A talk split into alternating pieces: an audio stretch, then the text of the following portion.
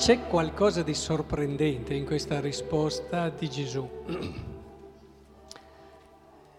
Prima di tutto i comandamenti sono tre, non sono due. Il terzo lo si deduce da quello che ha detto Gesù e rischia di scivolare come è scivolato in tante interpretazioni che sono state date del pensiero cristiano. È importante allora che abbiamo le idee chiare e che cerchiamo di capire questo terzo comandamento, il valore e la grandezza di questo terzo comandamento. Quindi la legge, dice Gesù, si riassume in amerai il Signore Dio tuo con tutto il tuo cuore, con tutta la tua anima, con tutte le tue forze e amerai il prossimo tuo. E questo ce lo hanno insegnato fin da bambini. Una cosa che non sempre ci hanno insegnato è l'altra cosa che dice il Signore. Ama il prossimo tuo come te stesso. Che in altre parole vuol dire che ci dobbiamo volere bene. Nel cuore della legge di Dio c'è che ci dobbiamo volere bene. Perché se non ti vuoi bene, non amerai né il prossimo né Dio. È un circolo importantissimo che dobbiamo riscoprire sempre di più. Dio è un padre meraviglioso, una madre meravigliosa e desidera per noi quanto di più bello ci sia. Non dimentichiamo mai come il Signore vuole che ci vogliamo bene. E in questa prospettiva è chiaro che eh, troverete tante anche testimonianze nella tradizione, ah, più tu vai contro te stesso, più ami gli altri. Questo a un livello più superficiale è vero, ma a un livello più profondo no. A un livello più profondo non è vero che più tu rinneghi te stesso, eh, sono parole anche del Vangelo, più tu fai del bene agli altri. A un livello più superficiale sì, aveva ragione come Gesù, ma a un livello più profondo rimangono queste parole. Facciamo alcuni esempi, hm? cerchiamo di capire. Perché lo faccio con degli esempi molto semplici, ma però questo aiuta a capire anche perché noi siamo un po' come bambini dinanzi a queste verità, ahimè. E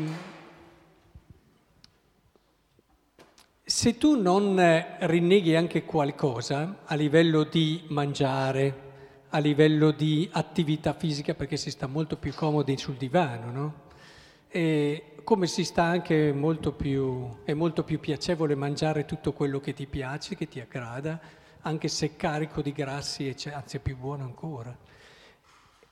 Ora però, nel momento in cui tu in un qualche modo ti imponi qualche rinuncia, tu te ne accorgi subito che però stai meglio, anche perché ti mantieni in forma, fai molta meno fatica a fare tutte le cose, anche a livello proprio di lucidità, riesci a vivere molto meglio, ti stai volendo bene. È vero, ti sei imposto qualche rinuncia, perché certe mattine se devi andare a correre non ne hai proprio voglia faresti tutt'altro, oppure eh, dinanzi a certi cibi, eh, visto che ci sono magari, eppure questa cosa ti fa bene. Questa cosa diventa un abbraccio che fai a te stesso e ti permette di vivere molto meglio. Questo per fare un esempio banale, oppure eh, il problema di fondo è che noi facciamo fatica anche dinanzi alle prove, alle difficoltà, ad esempio, a capire questa cosa, tanto che mettiamo in discussione anche che Dio ci voglia bene quando capitano prove e difficoltà nella nostra vita. Una cosa che mi ha sempre colpito sono i martiri. I martiri cantavano e, e sapevano che quello che stavano per vivere era quanto di meglio potesse capitargli. E, e, insomma, se lo analizziamo in modo un po' più superficiale, diciamo, beh, insomma, mica si volevano troppo bene, invece no, e invece no. C'è Sant'Ignazio di Antiochia, un martire famosissimo, che prega, supplica la comunità romana dei credenti, che era molto influente, di non intercedere per lui. Non fatemi una cosa così. Sarebbe la cosa peggiore che mi fate se mi ottenete la grazia. Io voglio essere il frumento di Cristo macinato dal denti delle belve per diventare pane di Dio. No? Era chiaro. Lui aveva ben chiaro cos'era il suo bene, come si sarebbe potuto volere bene. È chiaro che questo è meno immediato, però noi siamo un po' come bambini su queste cose, che se trovano sulla strada una, un dolce, bello anche caldo, che profuma di cose buone, e un assegno da un milione, prendiamo il dolce. Un bambino farebbe così, perché non ha la percezione, non capisce che cosa di risorsa e di ricchezza c'è nell'assegno. Noi su queste cose della vita siamo, ahimè, un po' come bambini. È importante che riusciamo a capire questa cosa fondamentale, che il Signore, se vogliamo vivere la legge di Dio, ci chiede di volerci bene,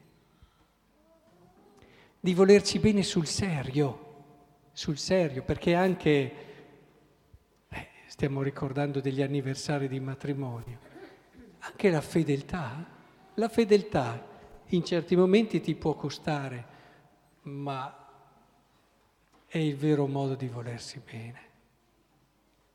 Anche le fatiche che a volte devi affrontare per superare momenti di crisi che ci possono stare in tanti anni di vita insieme, è sicuramente un abbraccio che ti fai. Farai fatica, ti impegnerai, devi rimetterti in gioco, tiri fuori risorse nuove, apri orizzonti che prima neppure conoscevi. In questi momenti, se li vivi in modo maturo, tu senti che ti stai volendo bene, che ti stai volendo bene. Anche perché il diavolo ha una tecnica molto conosciuta, restringe, restringe, tanto che nei momenti della tentazione tu vedi solo quel momento lì quella situazione lì, senti quel male lì e così via. È importante invece avere un respiro che ci dà il prima e il dopo, che ci aiuta a capire dove arrivo con questa cosa, che ci aiuta a vedere la realtà da una prospettiva un po' più alta e quindi la vediamo e la cogliamo molto bene. E allora è bello che noi ci rendiamo conto che non potremo mai amare il prossimo se non amiamo prima noi stessi. Sapete cosa potremmo fare? Eh, questo lo possiamo fare, però non è mica il Vangelo, sapete?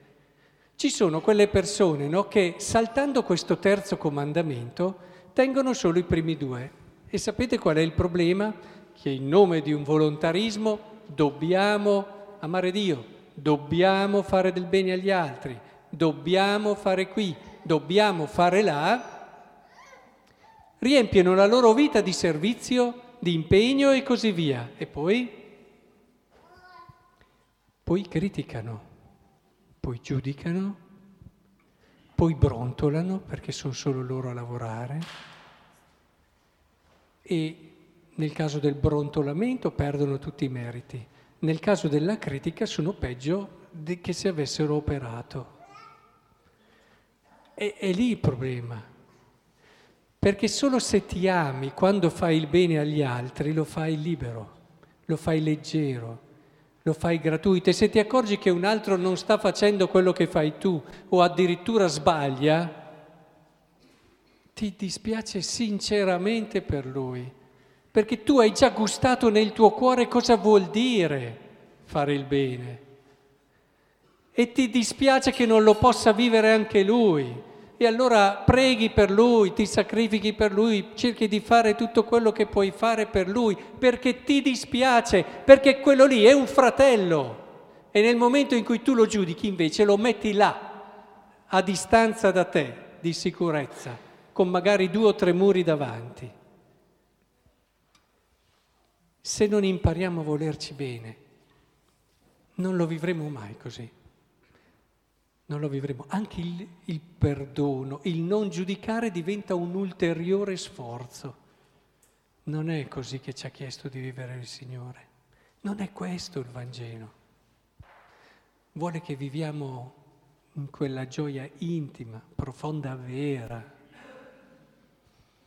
che conquista le persone. A volte mi dico se siamo così poco efficaci nell'annuncio, forse perché non si vede dai nostri occhi, non si vede dal nostro stile questa gioia, non si percepisce. E allora che il Signore ci aiuti davvero a capire tutto questo e questi nostri cari amici che oggi ci fanno vedere la gioia, la bellezza di una fedeltà e di un amore rinnovato giorno dopo giorno, perché l'amore è così. Eh, sapete, no? Come Chesterton scriveva che lui si è sposato varie volte e, e varie eccetera.